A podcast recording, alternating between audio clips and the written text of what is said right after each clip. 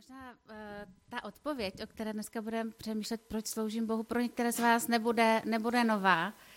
Možná už jste o těch věcech slyšeli, ale to, co bylo mým přáním, i takovou modlitbou, je, aby, byla pro nás, aby to bylo pro nás svěží v našem, v našem životě s Bohem, aby to bylo svěží v našem srdci. Já jsem před lety četla knihu, která vyprávěla příběh o kapitánu japonské letecké flotily Mitsuo Fuchidovi, který vedl roku 1941 vlastně letecký útok na americký Pearl Harbor. A uh, Fuchida ku podivu tu válku přežil, uh, uvěřil. Vlastně několik let poté v Krista, dalších 30 let se stal kazatelem Evangelia v Japonsku a v Ázii. Je to, je to velice zajímavý příběh. A paradoxem bylo, že na jeho cestě k Bohu mu posloužili dva američané. Jedním z nich byl Jakob de Chazer, americký voják, který byl zajatý a vězněný v Japonsku.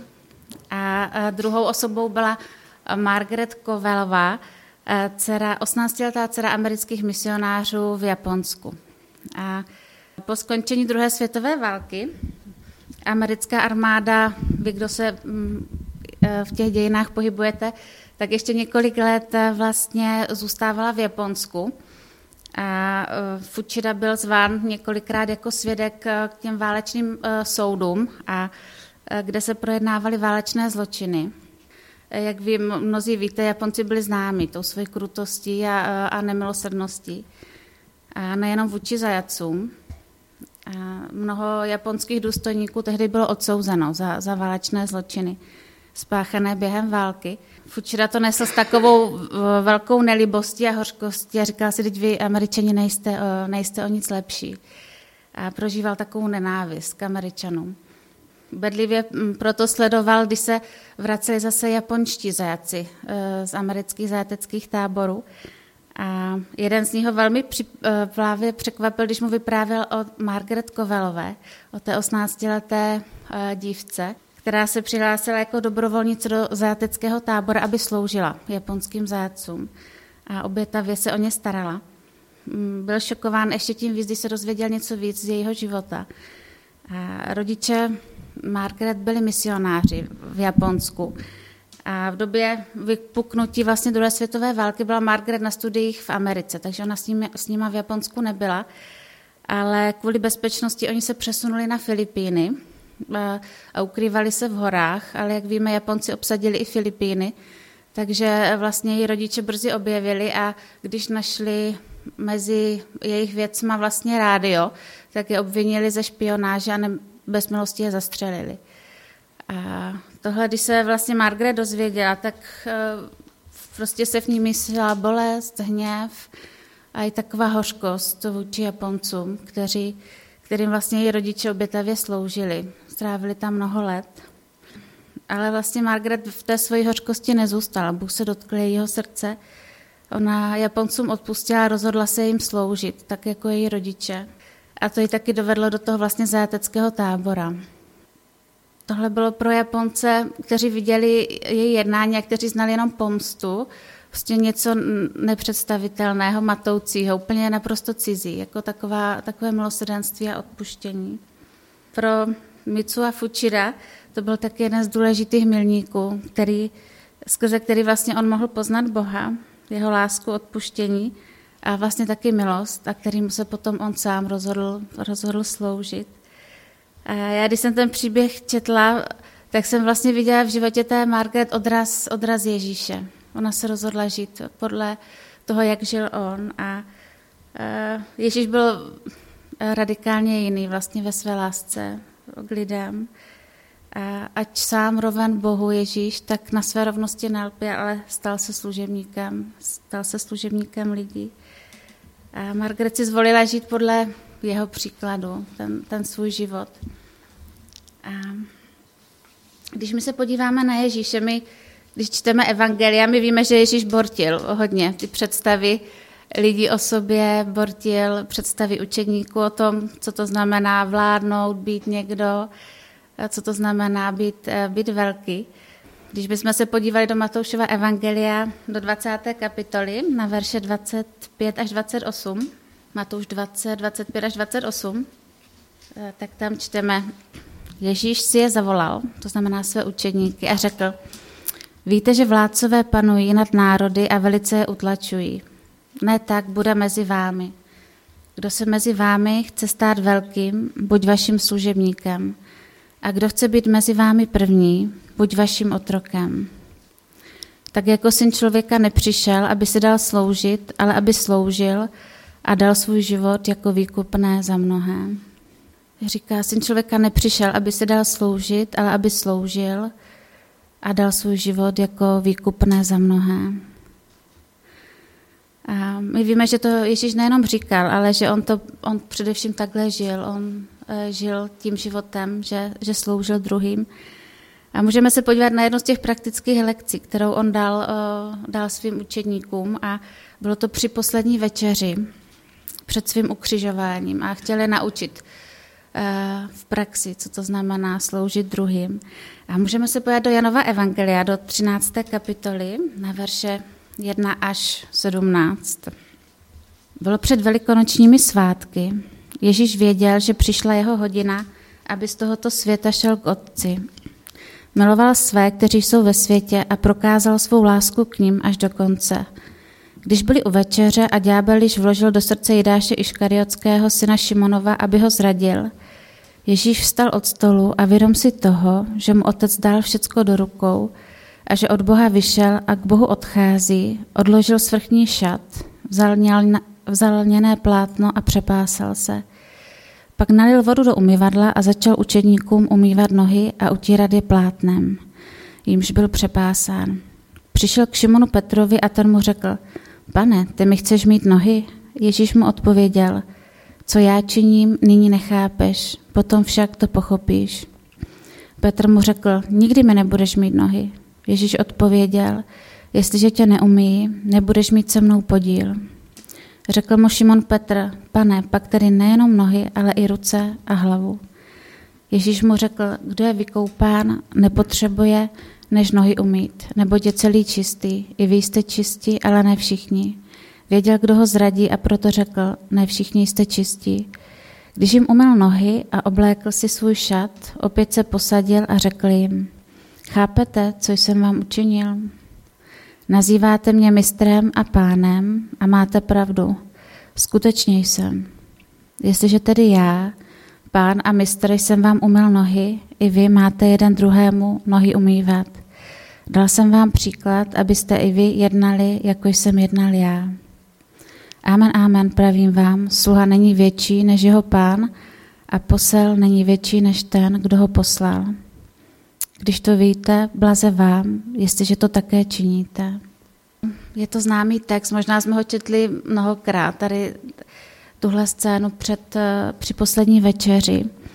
A mě, mě, musím říct, že mě to někdy nešokuje, to, co tam vlastně čtu. Nepřijde mi na tom je, nic divného. Ale Ježíš byl extra radikální a, a revoluční, když, když se na to podíváme víc. A my to vidíme i na té pohoršené reakci Petra. Říkal, ty mi chceš mít nohy, ty mi chceš mít nohy, ty, mistr a pán, mi budeš mít nohy. A je to vlastně revoluční i dnes, ten, tento stejné pojetí, že viděli jste někdy šéfa firmy, který by svému podřízenému přenechal služební Mercedes a jezdil by v otlučené Felicii, nebo manažera, který by nosil svačiny eh, svému podřízenému že možná takhle křiklavě to působilo na Ježíšovi učedníky. Nám to možná tak křiklavě nepřijde, ale mistr a pán poklekl a umýval jim eh, špinavé nohy. A my víme, že podle, eh, nebo je to známe, že podle židovského zvyku každému hostu, který přišel do domu na večeři, byla podána voda, aby si mohl umít zaprášené nohy eh, z cest ty, ty nevoňavé nohy a chodníky tenkrát nebyly tak čisté, jak u nás a nechodili po nich jenom lidé, ale taky zvířata. A, a bylo to důležité si je umít eh, před, eh, před tím, než šli na večeři. Byla to ta nejnižší služba, nejnižší práce ze, vše, ze všech. Ani ten nejposlednější služebník to nemusel dělat. Byla to práce od roku, umývat eh, nohy lidem před večeří. Když se v tomhle kontextu i té doby podíváme na Ježíše, tak Ježíš dělal tu, tu nejnižší službu, ten nejnižší druh služby eh, ze všech. A v tom 13. a 16. verši říká, nazýváte mě mistrem a pánem A skutečně jsem. A říká, jestliže já můžu takto sloužit, i vy můžete. A v tom 17. verši vlastně říká, když to víte, blaze vám, jestliže to také činíte. V naší společnosti se možná slovo sluha a služebník už vůbec nepoužívá. Že my, když jsme s Jankou přemýšleli od názvu toho dnešního zamyšlení, tak jsme si říkali, sluha, služba, to už je skoro takové cizí neznámé, neznámé slovo, možná ještě v pohádce, ještě o něm slyšíme. A málo kdo z nás má doma služebníka. A v podstatě to není moc atraktivní, že takový být, být služebníkem. Každý chce být raději eh, vedoucím, být šéfem. Ale vlastně Ježíš to slovo služebník eh, paradoxně spojuje s velikostí. Dává tam rovnítko. A v Markovi, v Markovi Evangelium 10, 43 a 44 čteme, kdo chce být mezi vámi velký, buď vaším služebníkem, a kdo chce být první, buď otrokem všech. A Ježíš má jiná měřítka velikosti. On poklekl k těm špinavým, nevoňavým nohám a začal je mít. V listu Římanům v 15. kapitole verši 8 až 9 taky čteme ještě o dalším důvodu, kde, nám říká vlastně, proč Ježíš sloužil, jaký měl k tomu důvod. A čteme tam, že Ježíš se stal služebníkem, aby potvrdil boží věrnost vůči lidu, a aby pohanské národy slavili Boha pro jeho slitování. Že proto se stal služebníkem, aby potvrdil boží věrnost vůči lidu aby pohanské národy slavili Boha pro jeho slitování. A tak Ježíš taky, když se díváme na jeho život, když čteme Evangelia, tak vidíme, že on potvrzuje vlastně svým životem to boží věrné srdce vůči lidem, tím, tím způsobem, jakým žije. Vidíme, že to, co ho motivovala, byla láska k Otci, projevená poslušností. A Ježíš nás zve k té stejné službě, k tomu stejnému způsobu života. Jestli mohl on, on, tak i my můžeme takhle žít. A z čeho vychází taková služba? Z čeho vychází naše služba Bohu? Já jsem kdysi četla citát Osvalda Chamberse na, na tohle téma, který mě hodně zaujal. A Oswald Chambers říkal, služba je něčím, co přetéká ze života naplněného láskou a oddaností. Služba je něco, co do vztahu přináším já a je odrazem mého stotožnění se s boží přirozeností. Stává se přirozenou součástí mého života. Bůh mě přivádí k sobě, abych porozuměl jeho volání. Začnu mu sloužit a mým motivem je absolutní láska. Služba Bohu je dobrovolný dar lásky. A mně se líbil ten obraz, když Chambers říká, že služba je něčím, co přetéká, co přetéká ze života naplněného láskou a oddaností. Je to něco, co nemůžu zadržet. Nevím, jestli se vám někdy stalo, že vám uteklo horký mlíko na plotně, mně se to stalo párkrát, pak už jsem si dávala pozor. A nemůžete to zadržet, je to velice rychlá akce. A já si představuji, že někdy ten život, kde eh, ta služba přetéká, to nemůžete to zadržet. Prostě vyplývá to ze vztahu, eh, ze vztahu s Bohem. A taky to, to spojení, že služba přetéká, taky pro mě znamená, že ji nemusím ze sebe těžce nějak vymačkat, tu, tu, tu službu. Nemusím to vy, já těžce vyprodukovat, ale protože jsem prostě tak naplněná boží láskou a jeho milostí ke mně, jeho odpuštěním. A stojím v úžasu nad, nad ním samotným, nad jeho srdcem vůči mně, tak služba je takovou přirozenou reakcí, přirozenou reakcí na něj. My jsme četli v Římanech, že Ježíš se stal služebníkem, aby ukázal boží věrnost k lidem. Když my sloužíme, tak my ukazujeme tu stejnou věrnost eh, Boží druhým lidem. A náš život odráží jeho přirozenost, kterou jsme dostali. A bylo to vidět v životě té Margaret Kovalové, ty Japonci to viděli. Viděli odraz, viděli odraz Ježíše v jejím životě, ona odrážela jeho přirozenost. A, a z druhé strany, pokud vlastně služba Bohu nebude odrazem naší lásky k němu, pokud budeme mít jinou motivaci, tak, tak nám velmi stěžkne. Možná máme tu zkušenost, že někdy sami ve svém životě vyčerpá nás, zklame nás, pokud naší motivací nebude láska k Bohu.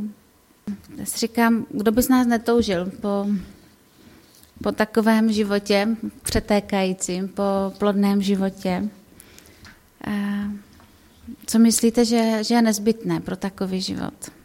Poslušnost? A víra. Mhm. Mhm. Mhm. Ano, vztah s Bohem. Mhm. Boží slovo. Mhm. A taky zůstávání v blízkosti, že Bohu. A potřebujeme být s ním. A my jsme tady na Jižní Moravě, v kraji eh, Vinic a Dobrého vína. Možná ještě se to týká těch jižnějších částí Moravy. A, a máte někdo zkušenost v práci na Vinohradu? Hm. No dobrý, tak máme tady aspoň jednoho adepta, ten nám to může potvrdit. My možná někteří spíš pěstujeme tak rajčata na balkóně, že? Ale, ale některé principy jsou velice podobné, takže to možná můžeme taky vidět uh, i z tohoto úhlu. Ale já vím, že tatínek mého švagra má, uh, má vinohrad a vím, že to je těžká práce, že to je dřina. Že aby ten uh, vinohrad, uh, ta vinice byla opečovávaná, ale pokud je, tak je pak chloubou, že každého vináře a dobré víno je ještě lepší odměnou eh, pro vináře, pro tu všechnu práci. A můžeme si přečíst, proč o tom mluvíme. Přečtěme si Jana 15. kapitolu, verš 1 až 5, kdy Ježíš používá vlastně to přirovnání eh, vináře a vinice. A Ježíš říká o sobě, Jan 15, 1 až 5. Já jsem pravý vinný kmen a můj otec je vinář. Každou mou ratolest, která nenese ovoce, odřezává a každou, která nese ovoce, čistí, aby nesla hojnější ovoce. Vy jste již čistí pro slovo, které jsem k vám mluvil. Zůstaňte ve mně a já ve vás. Jako ratolest nemůže nést ovoce sama od sebe, nezůstane-li při kmeni, tak ani vy nezůstanete-li ve mně. Já jsem vinný kmen, vy jste ratolesti. Kdo zůstává ve mně a já v něm, ten nese hojné ovoce, neboť beze mne nemůžete činit nic. A otec je tady vinář, který si dává práci se svojí vinicí a Bůh pečuje o každou větev a ta, co nenese ovoce, je odštípnutá, aby nebrala sílu té, která nese. A ta, co nese, je taky pročišťovaná, aby nesla ještě lepší ovoce. A podobně to vidíme u ovocných stromů, že potřebují, větve potřebují prostříhávat, aby ta jabloň třeba nesla ještě lepší a chutnější e, ovoce. A stejně tak ta vinná réva potřebuje pročišťovat. A je taky zřejmé, i z toho, co jsme četli, e, tak ta větevka, která není při kmeni, tak prostě usychá. Že? A možná to nemusí být vidět hned, že ještě chvilku se může tvářit zeleně, a, ale konec je jasný, že odpadne a uschne. Protože pokud není při kmeni, nemá odkud by brala sílu, odkud by brala mízu. A stejně tak Ježíš v tomhle kontextu říká, že bez něho nemůžeme činit nic. On k nám vysílá mízu, vyživuje nás a uschopňuje nás, aby jsme nesli ovoce. My si někdy tak bláhově myslíme, že můžeme eh, vyplodit dobré ovoce sami od sebe. Já si to někdy myslím, že to zvládnu vyplodit sama, ale není to pravda. Že není to pravda. Když nejsme při kmeni, nemůžeme nést, nést dobré ovoce. A tak k tomuto tématu mám ještě i pár otázek. Eh, jak vypadá můj život? Je to přetékající hrnek mléka, které se nedá zastavit? Jak, Vidím ovoce ve svém životě, kterému dává Ježíš růst. A pokud ne, můžeme se ptát Boha, aby nám ukázal, co je příčinou. Třeba rozumím a zakouším Boží lásku, nebo nejsem dost blízko při kmeni, abych při Ježíši, abych měl sílu a byl uschopněn jíst ovoce. Dovolím mu, aby mě čistil a odřízl něco, co brání ještě lepšímu ovoci. Můžeme třeba o těch věcech pak přemýšlet i doma. Jestli můj život přetéká, jestli nese dobré ovoce, dovolím, jestli já dovolím eh, vinaři, aby čistil, čistil můj život, aby nesl ještě hojnější ovoce. A být služebníkem je, jak jsme četli, je to přirozený eh, proces následování Ježíše a přirozeného vztahu s ním. A, ale taky nás něco stojí a vyžaduje pokoru od nás, že umírání sobě samým. Je to někdy zápas dovolit eh, vinaři, aby přišel s tím nožem a čistil. Čistil v našem životě věci. A možná o těch věcech, co nás to stojí. Eh, ta služba tak přirozeně přemýšlíme víc, že ty náklady, které, které si neseme. A já bych se možná chtěla otočit eh, naše oči ještě na jiným způsobem, na jinou stranu. Co nám služba Bohu přináší? Co přináší do eh, našeho života? Jaký má přínos v našem životě služba Bohu? A mě v minulosti tak inspirovala jedna sestra, za kterou jsem přišla a žádala se mi o nějakou zodpovědnost. A její reakce mě až zahambila, protože nám s takovým zářivým pohledem řekla, že se toho moc ráda zhostí, že děkuje za tuhle možnost, že to je pro ní čest. A, a přitom to nebyla žádná velká věc. Ale v mém myšlení bylo, je to další věc, která je potřeba udělat, ale její postoj byl radost a vděčnost uh, za, za příležitost, že to může dělat, že u toho může být, že může vidět Ježíše, uh, jak pracuje v ní skrze ní. A to mi tenkrát úplně rozšířilo pohled uh, na službu, že to není jenom další věc, ale je to příležitost. A co teda vy vnímáte, co, co nám přináší služba Bohu? Co si vymyslíte? Že poznání Boha víc osobně. Mhm. Mhm. Smysluplnost. Ano. Mhm, radost. Já myslím, že jste to vystihli pěk, eh, pěkně. Já jsem přemýšlela o stejných věcech. Že vlastně, když my sloužíme Bohu, tak nám to přináší radost a, a uspokojení, že můžeme pracovat s ním. Teda pokud děláme to, k čemu on nás vede, že? Tak, tak to tak můžeme prožívat. A já vidím třeba naši kluci, jak se těší z toho, když můžou s tatínkem něco dělat, že když něco montují skříně, tak u toho chtějí být a chtějí se do toho zapojit, chtějí to dělat s ním. A stejně tak je to s náma, že, že můžeme být u toho, když náš otec pracuje. A taky jsem dělala další věc, kterou uh, nám to přináší, že se učíme důvěře a závislosti, když sloužíme Bohu protože věci, které nám Ježíš připravil, nemůžeme dělat ze své síly. A zvlášť to prožíváme ve věcech, které bychom přirozeně sami nikdy nedělali. Tak eh, Ježíš rozšiřuje ty naše hranice. Nevím, jak je to u vás. Já bych třeba nikdy nepřednášela, nebo bych nikdy neuváděla. Eh, a je spousta věcí, které bych nikdy sama uh, nedělala. Možná máte svoje věci, které byste si dodali. Ale, ním můžeme a on nás učí. Že učí nás důvěře a závislosti. A další věc, kterou vidím, že nám dává taky prostor, jako v tom procesu, když my mu sloužíme, právě prostor k tomu čištění, že? k ořezávání, že nám ukazuje kolikrát, co je v našem srdci. Já si pořád nestačím divit, eh, kolik je tam píchy, takové sebechvály, sebestřednosti. Je to taky prostředí, kdy já to můžu o sobě vidět a můžu to o sobě eh, poznat. Je to příležitost, že se můžeme odvracet od nás samotných a sloužit druhým lidem, soustředit se na druhé. Ale z druhé strany i v tom procesu služby my můžeme poznávat taky druhou věc, nejenom ty, eh, ty naše negativní věci, ale můžeme taky poznávat, eh, co dobrého do nás Bůh vložil, kým jsme, čím nás obdaroval, i, i tu druhou stranu, to, to, kým nás Bůh chtěl mít, co pro nás připravuje. I, i v, pokud nesloužíme, tak to někdy možná neobjevíme, že pokud uh, ty věci neděláme. A taky služba nám dává, tak jak už jsme o tom mluvili, příležitost reagovat na, na Ježíšovu lásku, přiznávat se k němu. Je to, je to způsob, jak to můžeme projevit. A v Římanům 12.26 eh, Ježíš říká, kdo mě slouží, dojde cti od Otce. Je to něco, čeho e, si otec cení, e, když my mu sloužíme. A na jiných místech mluví o odměně pro dobrého služebníka. A možná by vás napadly ještě, na, na, přijdou ještě další věci, které nám služba Bohu přináší. Ale nic z toho vlastně nezakosíme, e, pokud my sami sebe Pánu Bohu nevydáme plně. Můžeme se podívat, jakou jaký, jakou tedy Bůh eh, žádá službu v našem životě.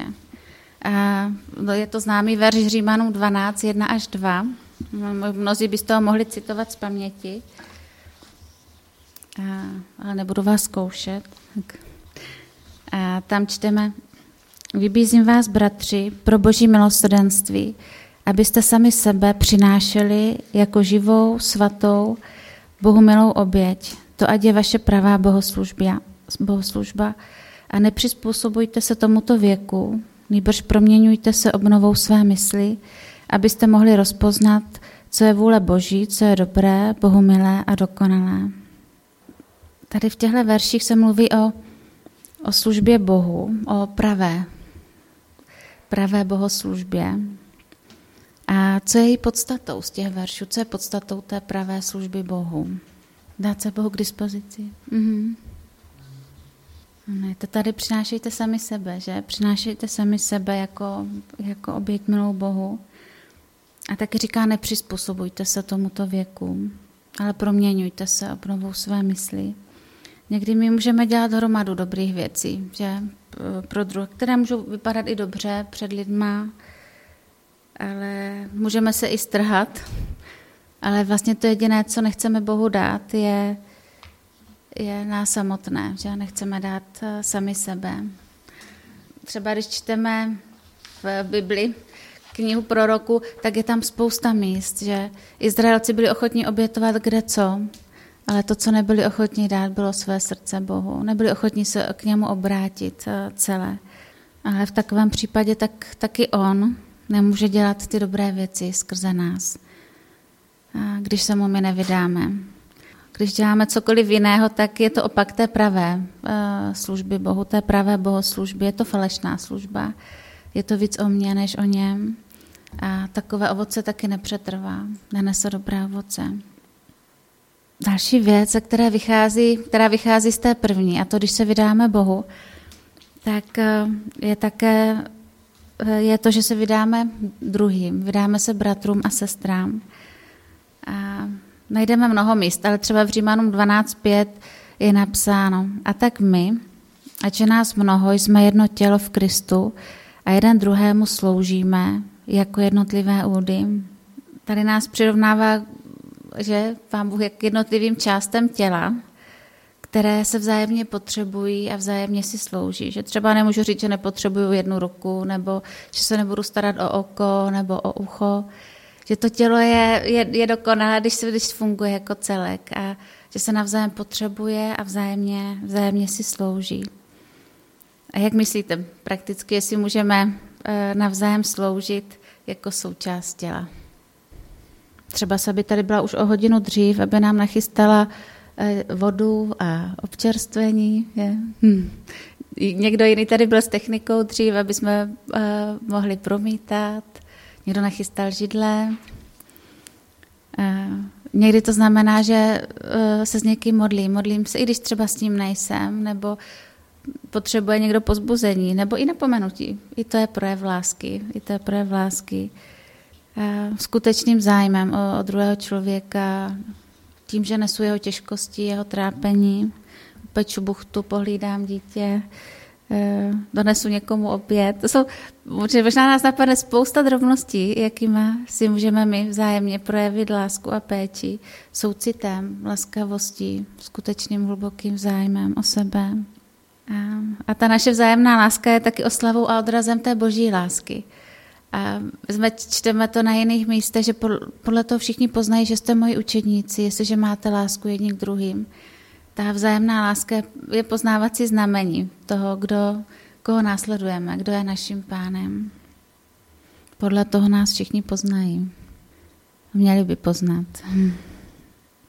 Ta vydání si Bohu má ještě další rovinu eh, k lidem a jsem to nazvala vydání se ztraceným lidem.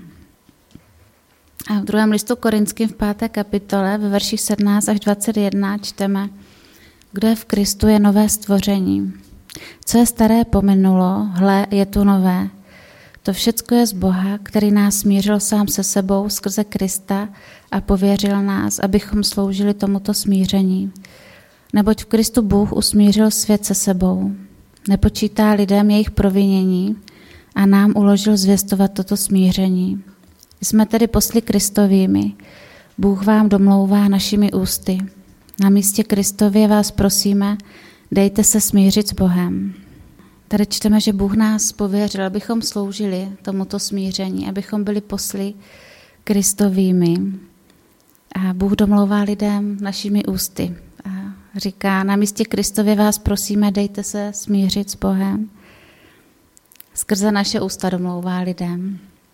A mě tady v téhle oblasti Bůh velmi učil.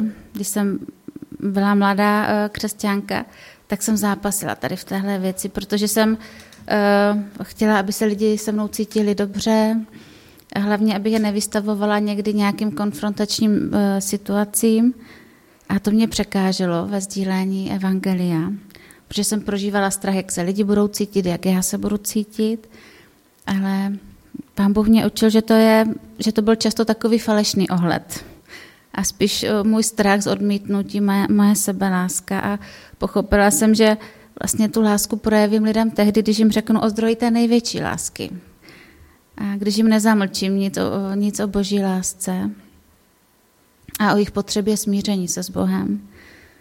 A, a že taky mě pán Bůh učil tenhle svůj strach o pocity druhých a o moji vlastní pověst mu vydat, že jsem mu taky musela vydat tady tyto věci.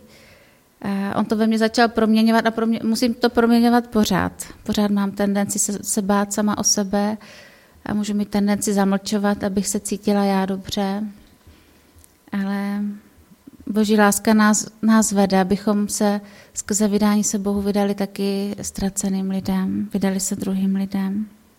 A tak na závěr, to, co bych nám přála, aby nám zůstal jako obraz služby Bohu, že je to něco, co přetéká z blízkého a důvěrného vztahu s ním. Potřebujeme zůstávat při něm, při kmeni, aby on mohl skrze nás projevit svou lásku druhým lidem. A bez vydání se Bohu nemůžeme sloužit jemu ani, ani druhým. A je to láska a služba tak radikální, že to nemůže zůstat bez povšimnutí.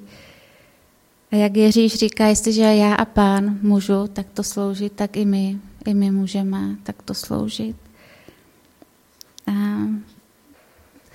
tak možná s takovým přáním a požehnáním a můžeme se i za to modlit, aby eh, to, co jsme mi přijali od Pána Ježíše, aby se to mohlo přelívat eh, z našeho života do životu druhých lidí, ať věřících, ať nevěřících, do životu eh, lidí kolem nás a aby jsme v tom tak věrně odráželi Boha samotného a jeho srdce. A je to pro nás taky radost a, a příležitost se k tomu s Pánem Bohem spojit a, a takto ho odrážet.